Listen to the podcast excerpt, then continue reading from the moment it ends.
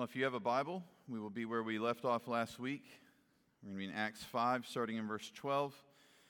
Last week we saw the death of Ananias and Sapphira, having lied to God and to the church, and we saw great fear upon the whole church and everyone who heard of these things. And we'll pick it up in verse 12 in a moment.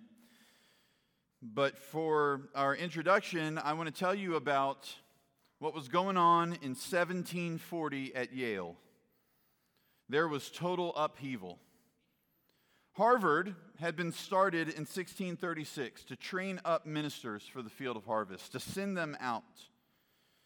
By 1701, the Congregationalists in Connecticut felt Harvard had become overrun with man centered teaching, and so they started a new school, Yale. And yet, 40 years after Yale had begun, it was no better off than Harvard. The faculty were supposed to be raising up preachers for pulpits, but many of them were not living Christian lives themselves. And they had a problem on their hands because the student body had become alive and was fired up about the Bible and about the Word of God. In 1733, seven years before this, a smattering of wildfires had broken out in Northampton, Connecticut, under the preaching of Jonathan Edwards, and teenagers had come to Christ in droves throughout the region. Well, by 1740, what had started as wildfires had turned into a full on inferno. George Whitefield had come through the colonies with his booming evangelical preaching. The colonists were undone. The churches were filled with the presence of God. And again, it started with the youth, the teenagers. They were on fire for God. And many of them headed off for Yale. And so before the new school year, the Board of Trustees got together to decide whether or not this movement and these young people was of the Lord or if it wasn't. And they decided it wasn't.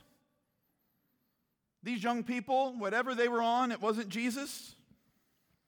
And they would not sign off on this. And they passed a new school rule, and they said that not a student in, the stu- in, the, in all of the student body, not a single student at Yale, could say directly or indirectly that any teacher, any faculty, any board member were hypocrites, carnal, or unconverted. And if you did, you'd have to make a public confession before the college. And if you did it again, they'd expel you. So they decided that at this meeting. No more talking bad about the faculty, acting like we don't know the Lord. And then, inexplicably, they made a second decision at that meeting, one they would come to regret. They asked the man who had started all these problems seven years before, Jonathan Edwards, to come down and start the school year by preaching to the students. I don't know why they thought this was a good idea. But he came and he addresses the entire student body and all the faculty and all the board of trustees in a sermon called The Distinguishing Marks of a Work of the Spirit of God. And he gave five true marks of a great work of God. And then he sided with the students. And he said, This is a great work of God. And he looked at those students and he said, Go conquer the world for Jesus. And he looked at the faculty and then he looked back at him and he said, And be patient with these older Christians who are taking longer to get on board. As that movement of God, which we have come to know as the Great Awakening, rolled on in the 1740s, the impact was absolutely incredible, particularly for people like us. The Methodists and the Baptists blew up in the 50 years following the Great Awakening, Baptist churches increased by 375%. Amazing what you can do with church autonomy and no overhead. You can get some churches started. More colleges were established.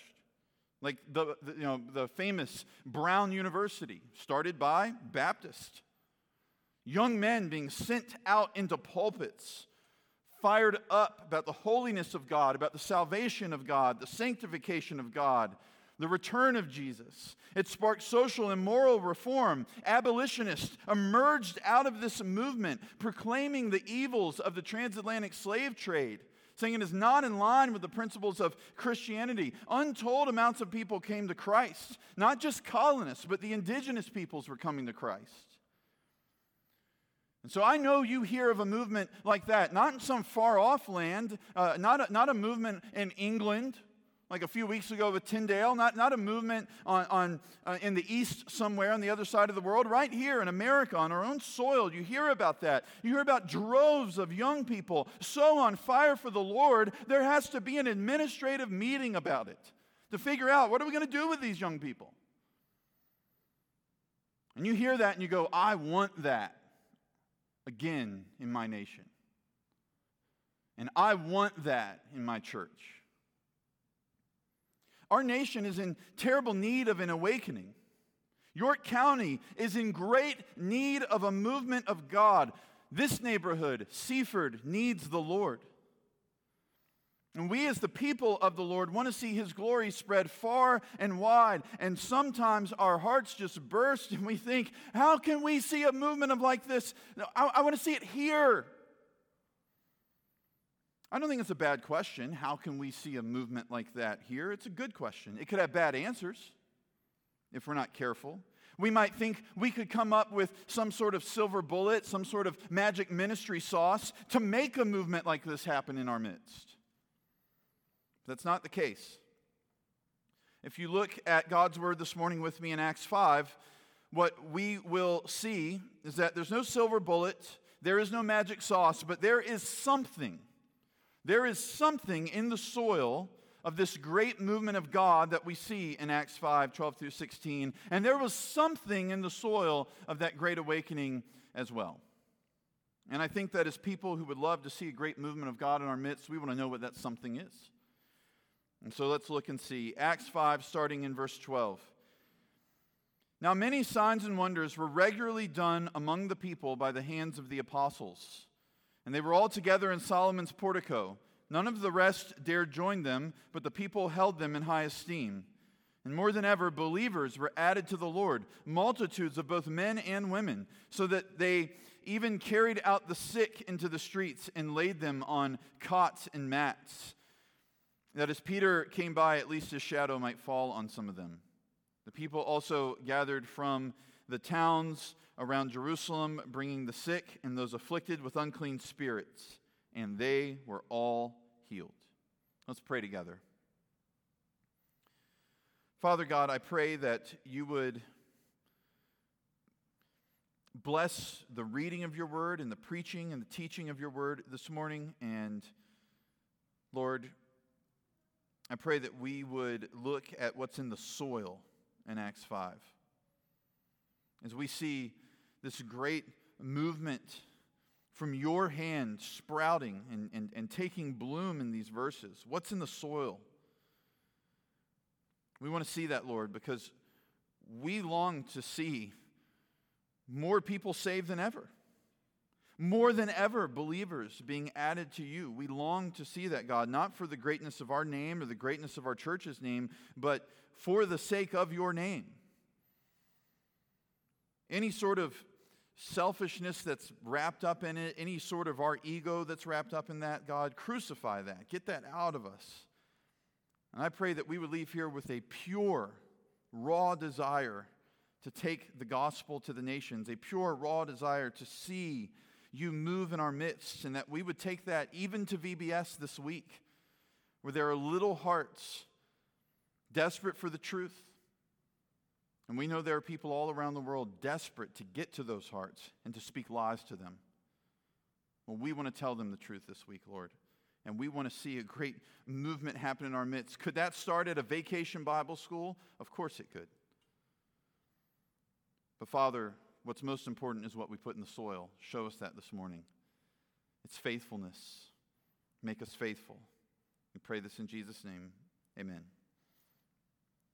Nearly every word of this text is wonderful news. And if you come to pretty much everything that we do, you know that we kind of need that. Because last week we had Ananias and Sapphira dying. We have a very dark trip that we are taking right now through chapter 16 through 18 of the book of Revelation on Wednesday nights. So I'm very happy for us to preach through a text this morning where nearly every word is just good news. It's a glad report. In verse 13, you see that there are many signs and wonders being done among the people by the hands of the apostles. In verses 15 and 16, you learn more about what those signs and wonders look like. People are carrying their sick into the streets on cots and mats with the hope that Peter's shadow would fall on them in verse 15. People are gathering from the towns of Judea and they're bringing their sick. People uh, are, are, that are afflicted with demonic spirits, they're being brought as well. And Luke says they're all healed. They're all healed. And if this sounds familiar, it might be because you've read in the Bible about Jesus doing something similar. In Matthew 4, verse 23, Matthew says, And he went throughout all Galilee, teaching in their synagogues and proclaiming the gospel of the kingdom and healing every disease and every affliction among the people. So his fame, spread throughout all Syria, and they brought him all the sick, those afflicted with various diseases and pains, those oppressed by demons, those having seizures and paralytics, and he healed them. And great crowds followed him from Galilee and the Decapolis, and from Jerusalem and Judea, and from beyond the Jordan. It's so much like the description that we see in Acts 5 12 through 16 regarding Peter and the apostles. And that's purposeful from Luke. Luke is showing us the continuity between Jesus and the apostles. He is showing us how Christ gave apostolic authority to the 12 that is unlike anything the world has ever seen since. The sort of authority we see the 12, the apostles having in the beginning of church history, in the early church, it's unparalleled.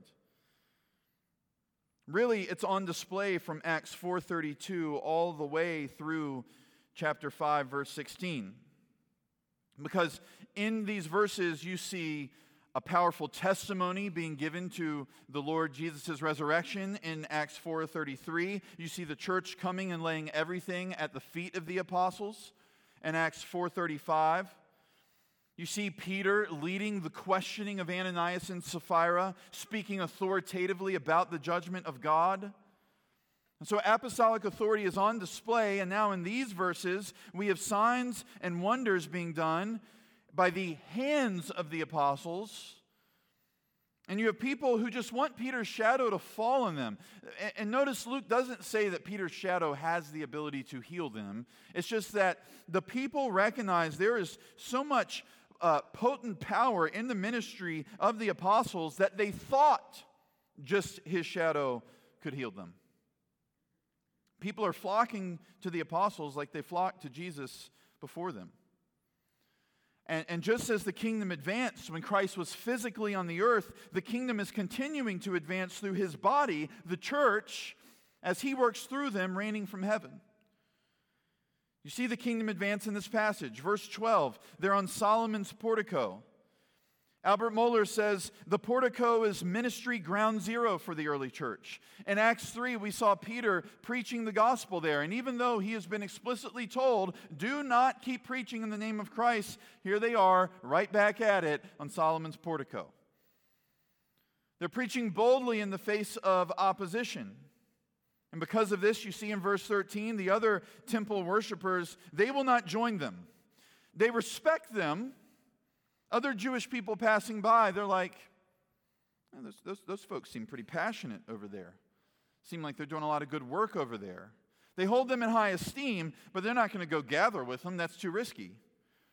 Everybody knows the temple authorities are probably going to be making arrests at any moment. Everybody knows they've been told not to preach this name anymore, so they're not going to associate themselves with them, but they kind of give a tip of the hat, you know, a tip of the cap, if you will. What verse 13 represents is a place of neutrality that you do not want to be in when it comes to a great movement of God. You don't want to be saying, I respect it, but I'm not bold enough to be a part of it. Because that place of neutrality is not a place of neutrality at all. In the end, you're really just opposing it. You're going along with the world. You are either on God's side or you are not. You're a part of his movement or you are not. The neutrality of the others in the temple does not stop the church from exploding like never before. More than ever, Luke says, believers were added to the Lord. More than ever.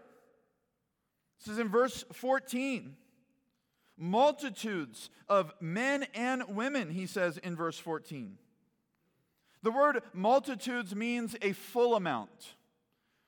which is Luke basically saying, I can't count them.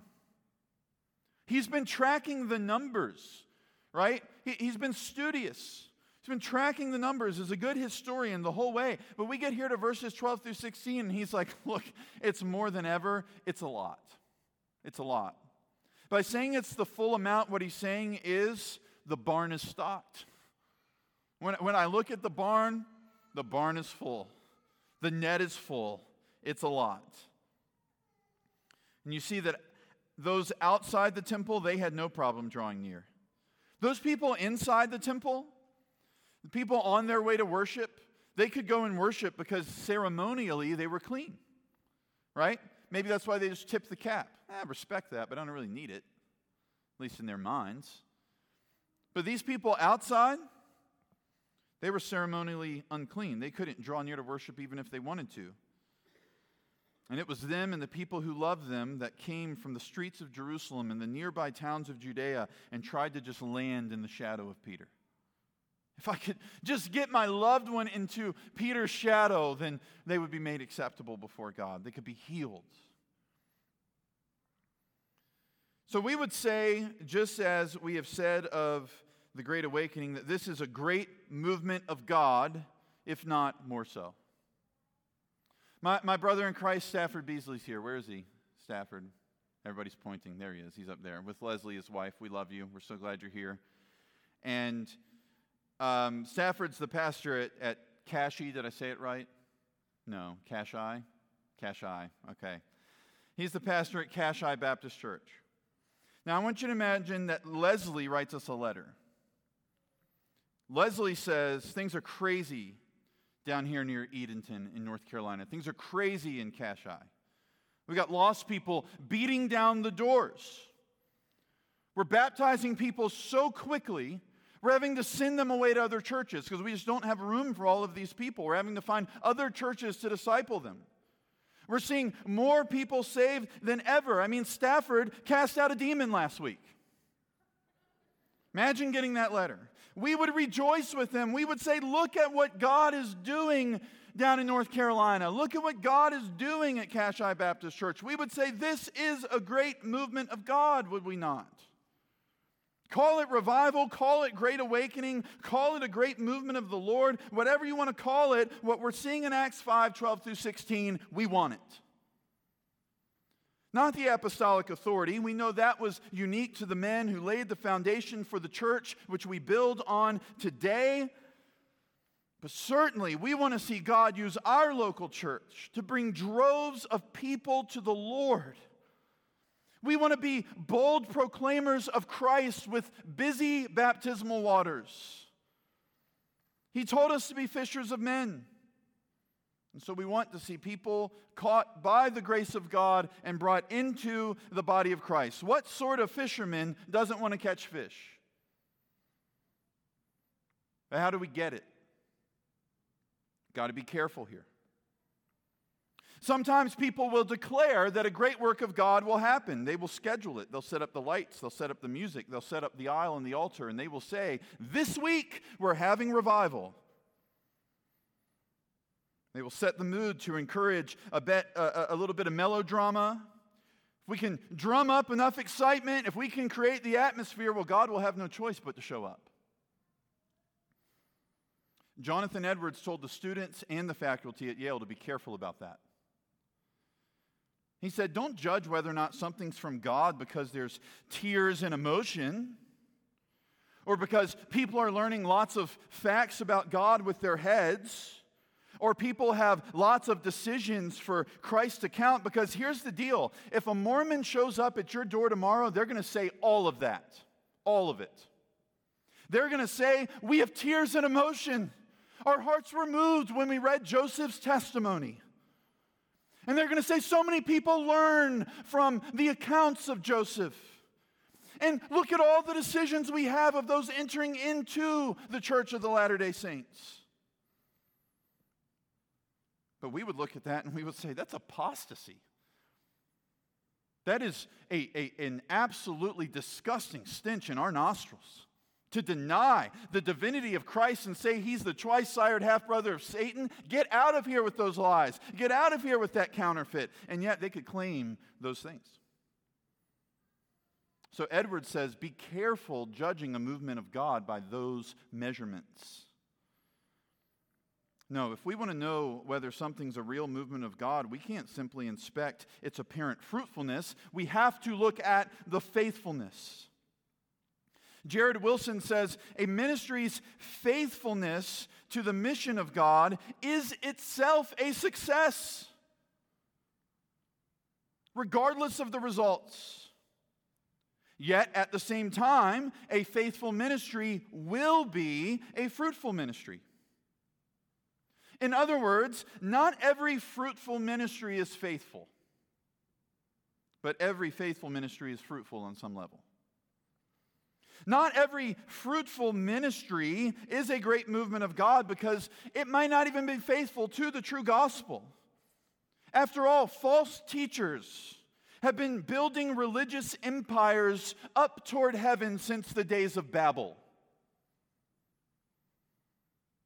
Think people would have walked by the Tower of Babel and looked at it before God scattered them and thought, man, what a great work of human ingenuity this is. Look at this success. The divine must be behind it. It was an abomination. Any truly great movement of God is fruitful because it's faithful. And so I'm going to spend the rest of our time talking about this relationship between faithfulness and the great works of God, like we're seeing in Acts 5 12 through 16. Three teaching points for us, and here's the first. Number one, that's what I've already been getting at.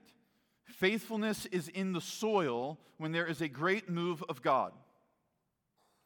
Faithfulness is in the soil when there is a great move of God. In God's sovereign wisdom, He builds the faithfulness of His people into His plans. He has declared the end from the beginning, but when he chooses to work, he so often chooses to work by responding to the prayers of his people, the fasting of his people, the preaching of his people, the serving of his people, the sacrifice of his people. Sometimes it's one reluctant servant like Jonah or one weeping servant like Jeremiah. Sometimes it's a faithful remnant, like the exiles returning home from Babylon.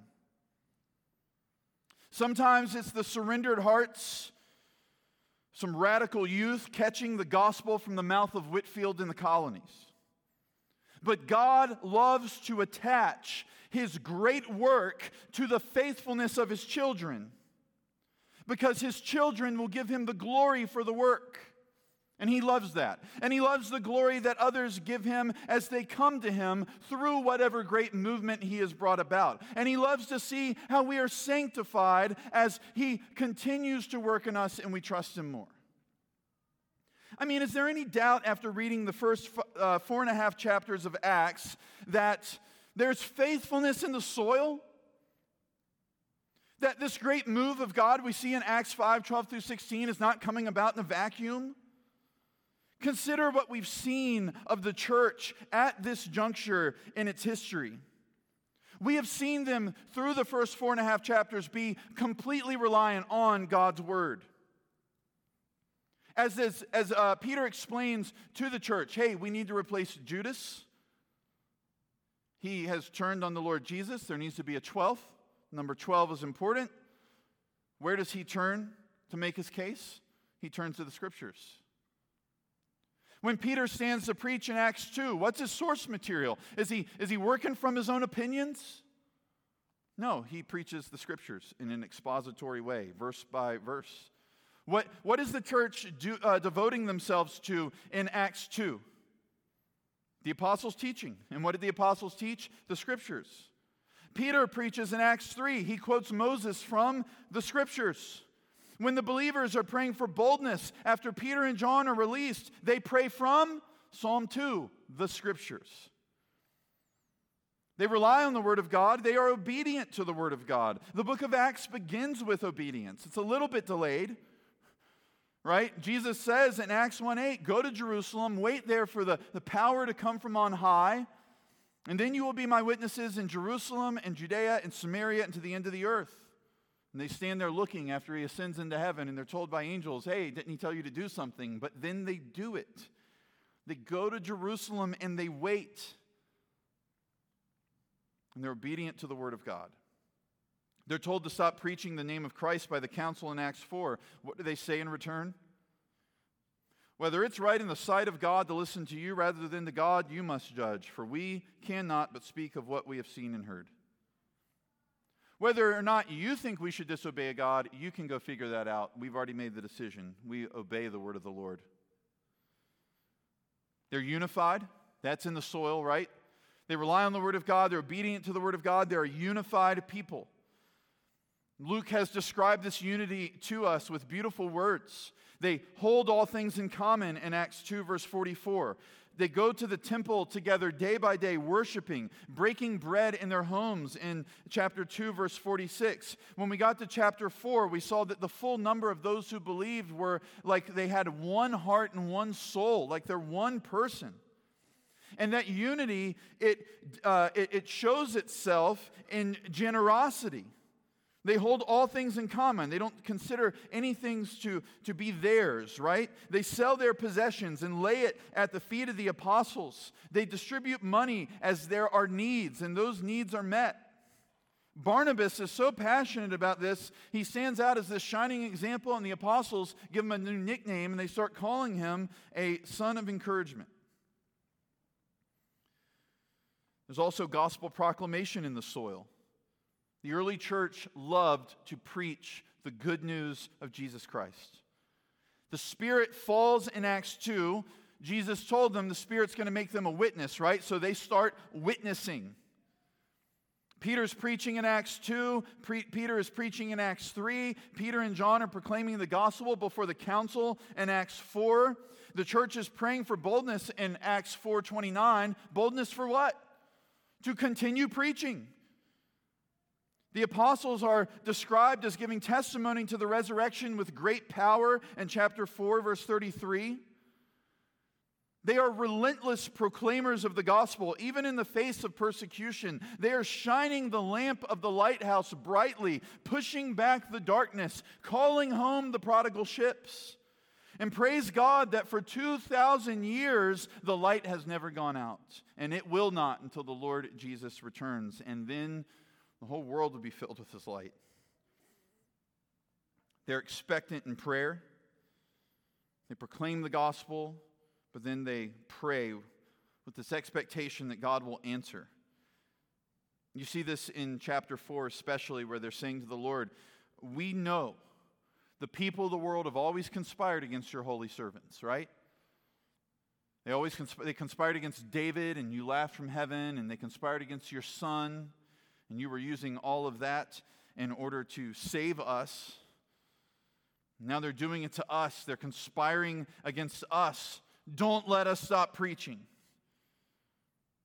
They're just as known for their prayer as they are for their devotion to the breaking of bread or fellowship or learning from the apostles. In verse 42 of Acts 2, they devoted themselves to the apostles' teaching and the fellowship, to the breaking of bread and the prayers.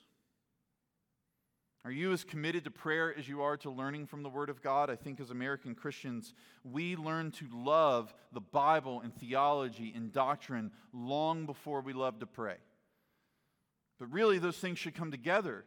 Your knowledge of the Lord through the Word should stir your affections and compel you to want to speak to Him from the heart. It should bubble up as an overflow of your devotion to the Lord. And certainly that was the case with the early church. All this is in the soil. Reliance on the Word of God, obedience to the Word of God, unity, generosity, gospel proclamation, expectant prayer. And then last week we saw they have leaders who lead, right? They're, the apostles are governing the church with the Word of God. They're faithful over the finances of the church, and they are not afraid to confront sin. Just ask Ananias and Sapphira. And then lastly, we saw that the fear of God is in the soil. There's reverence. And that is a last but not least situation. The fear of God is the beginning of wisdom, right? The fear that we saw upon the church after the judgment of Ananias and Sapphira, it's important. The church must revere the Lord, and this church does. And so that's all in the soil. What you see in Acts 5 12 through 16, it does not happen in a silo. It grows up out of the tilled soil of the first four and a half chapters. As this church is committed to work their plot of land, they poured the seed of faithfulness into the soil. The word, preaching the word, praying from the word, godly leadership, reverence for the Lord, proclaiming the gospel, maintaining unity, meeting the physical needs of everyone around them within the church. And then when harvest time comes here in Acts 5, what happens? God filled the barns. And who doesn't love a full barn? A full barn of hay or straw smells sweet and earthy. A full barn of grain smells warm and inviting. A full barn of flowers and herbs can even be therapeutic and healing. Well, a full barn of the Lord's harvest smells of His redeeming glory and grace. And this is what we want our church to smell like. This is what we want our spiritual household to smell like like the redeeming glory and grace of the Lord. And if that's what we want, we must follow the model of the mother church in Jerusalem. We have to till the soil. We must faithfully work our plot to teach and to preach the Word of God and to pray expectantly and to stay in community with one another and to go on mission together, both near and far, and to worship together and to disciple one another and to share the gospel with the people that God brings into our lives and to walk in the good works that the Lord has prepared beforehand for us as His workmanship. If there's going to be great fruitfulness, there must be faithfulness. We have to till the land, we have to work the soil. Now, with that said, is this a hard and fast rule? If you're faithful, there will be a great movement of God. If you're faithful, there will be a full barn. Well, I would say no, I don't think that's what Scripture teaches. Indeed, I would say that Scripture teaches there will be results, but there is no guarantee of the multitude.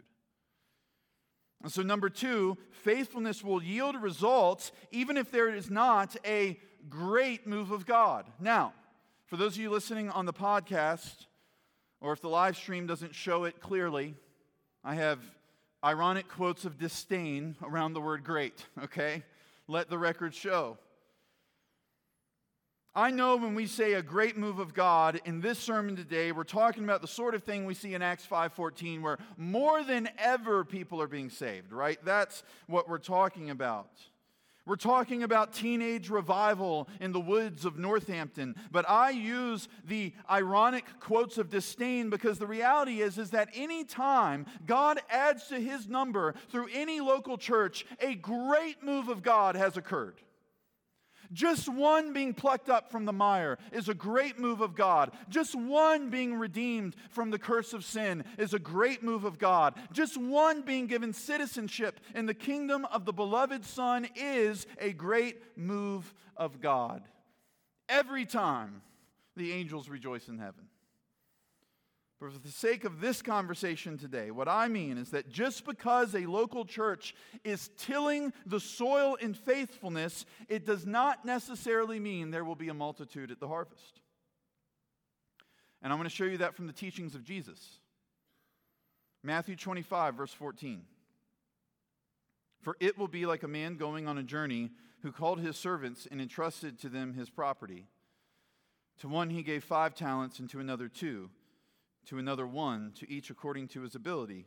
Then he went away.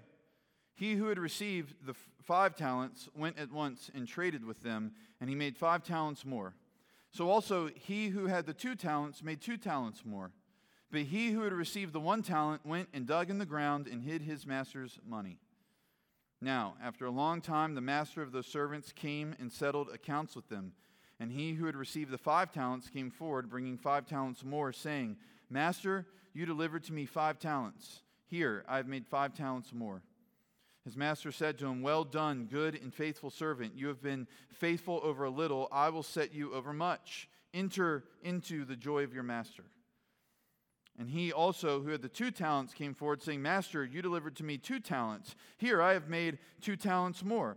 His master said to him, well done, good and faithful servant. You have been faithful over a little, I will set you over much. Enter into the joy of your master. If you read the rest of the parable, there's only one who is punished. It's the man who's given a talent and he does nothing with it. He doesn't invest, he doesn't garner interest, he buries it in the ground in an act of fearful complacency and laziness. But notice in the case of the faithful servants, they are rewarded. They don't all produce the same amount, but they all hear the same words. Well done, good and faithful servant. You have been faithful over a little, I will set you over much. One of them produces five, one of them produces two.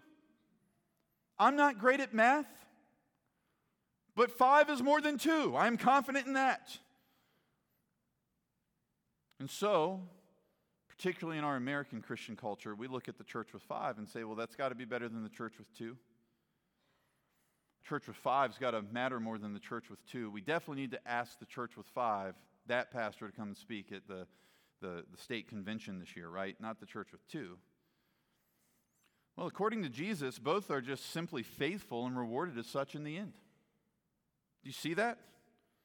It's the same words. Well done, good and faithful servant. You have been faithful over a little, I will set you over much.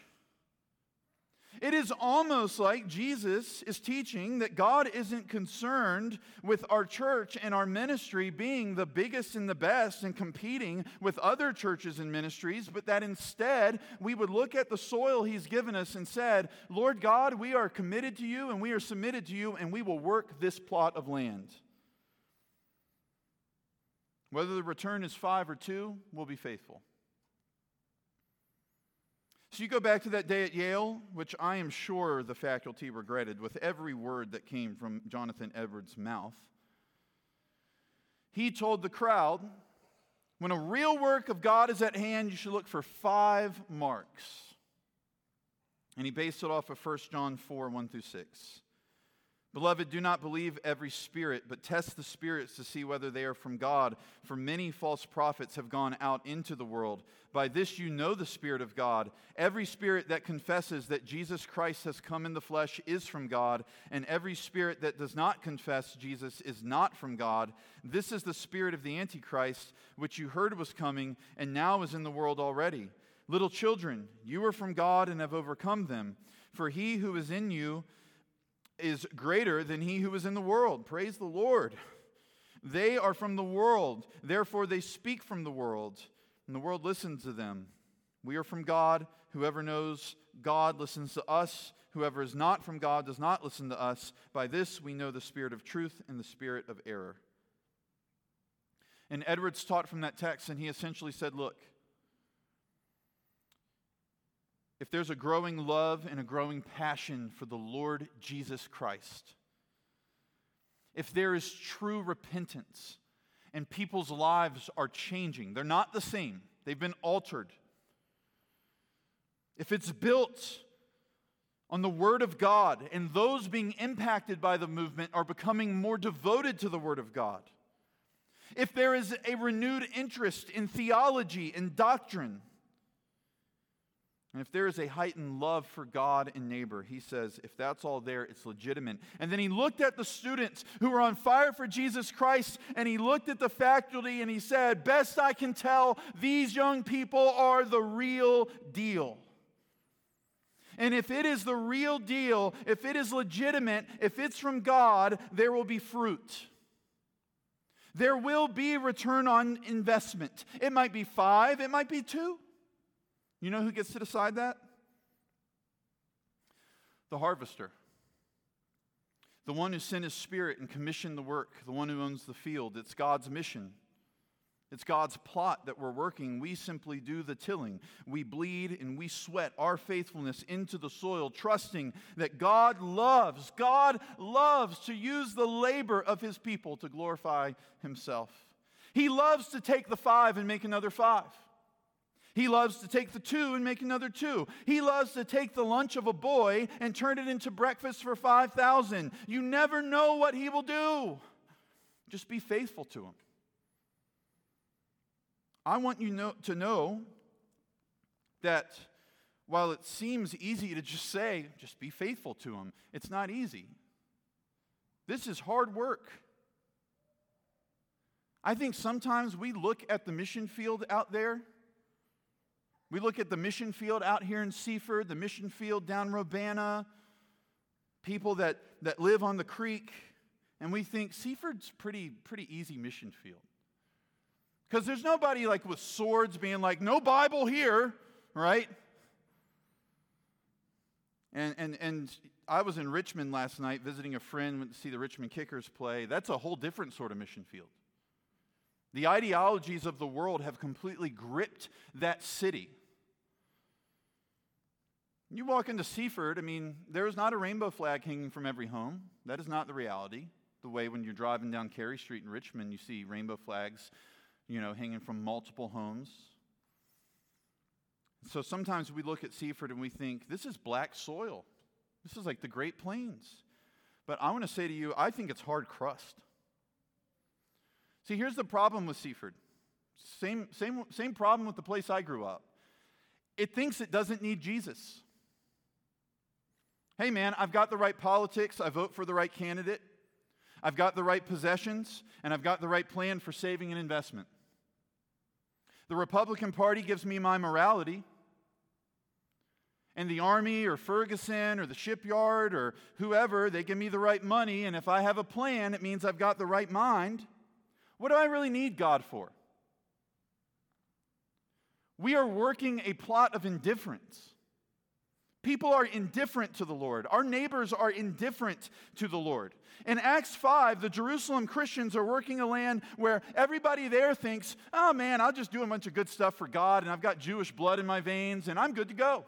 I don't really have to be devoted to Him. It doesn't really matter how I live in the margins of my life. As long as I go down to the temple and I go through the motions and I've got Abraham's blood in my veins, well, I'm loved. I'm favored. But for us, the Seaford Christians, we're trying to reach a community that doesn't think they need God at all. You don't break through that earth with one upward season. You don't get through that hard crust with one spiritual conversation over dinner. You're probably not getting a yes on your first church invite. But we will keep doing the work that He has laid before us, trusting Him to bring the harvest according to His good pleasure. Trusting that faithfulness will yield fruitfulness on some level. We just must keep working the ground beneath our feet. As I close up, I want to throw out one more point to you. If we're serious about working the ground, we can expect opposition. Know that. As you read this passage, every word is good news but it's sandwiched in between opposition from within and opposition from without. In Acts 5 1 through 11, you've got Ananias and Sapphira, and you've got judgment in the church. And then in a couple of weeks, we're going to see persecution coming from the authorities immediately in a response to this great work that is happening in verses 12 through 16. And so, our third and final point this morning faithfulness will be met with opposition in persecution. Faithfulness will be met with opposition and persecution. Verse 16 ends with five beautiful English words, and they were all healed. It's beautiful. Verse 17, it begins with six terrible words, but the high priest rose up. Whenever and wherever there is a great work of God, Satan will be eager to come and try to snuff it out. It was this way in the great work of creation. God creates, Satan comes for the creation. It was this way in the coming of the Son of God. God sends his Son, Satan tries to deceive him.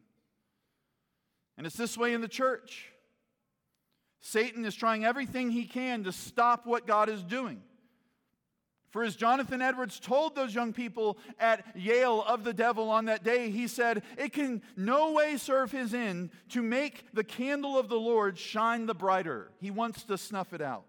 All the affection you feel for Jesus, Satan feels the opposite. He hates him.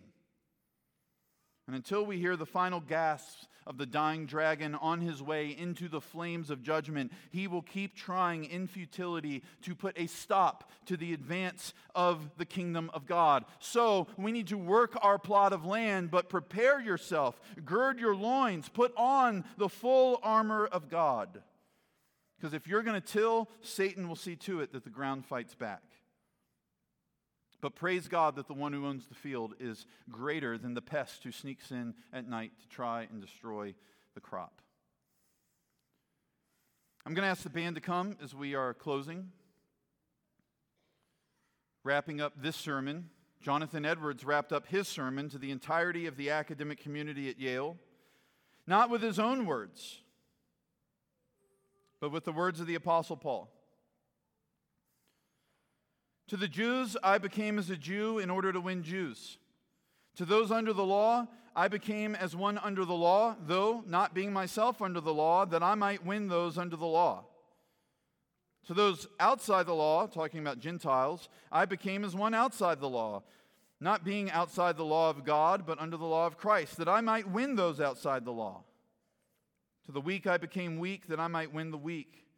I have become all things to all people, that by all means I might save some. I do it all for the sake of the gospel, that I might share with them in its blessings. Why in the world would that be the scripture that Jonathan Edwards chose to close with? Well, it was for the faculty. Sure, he had told the students they needed to be patient. Everybody couldn't run around doing what David Brainerd did. He was a student at Yale. Remember that rule? You can't tell the staff or the faculty that they're unconverted or say anything negative. He looked at one of his professors and he said, Sir, you have about as much of God's grace as a chair. Everybody can't do that, right? And so there was going to have to be patience, but as he closed, he wasn't talking to the students, he was talking to the faculty. In closing with that text from Paul, he was telling the faculty, you're going to have to be willing to change. Their idea about the way in which a work of God looks and how it comes about may not be the way that God actually does it. And they were going to need to be willing to adjust with the times. They would need to be willing to lay down traditions and maybe pick up new ones. Jonathan Edwards wasn't telling them to change the message, never ever. He graduated from Yale. It would have been over his dead body that Yale would abandon the gospel.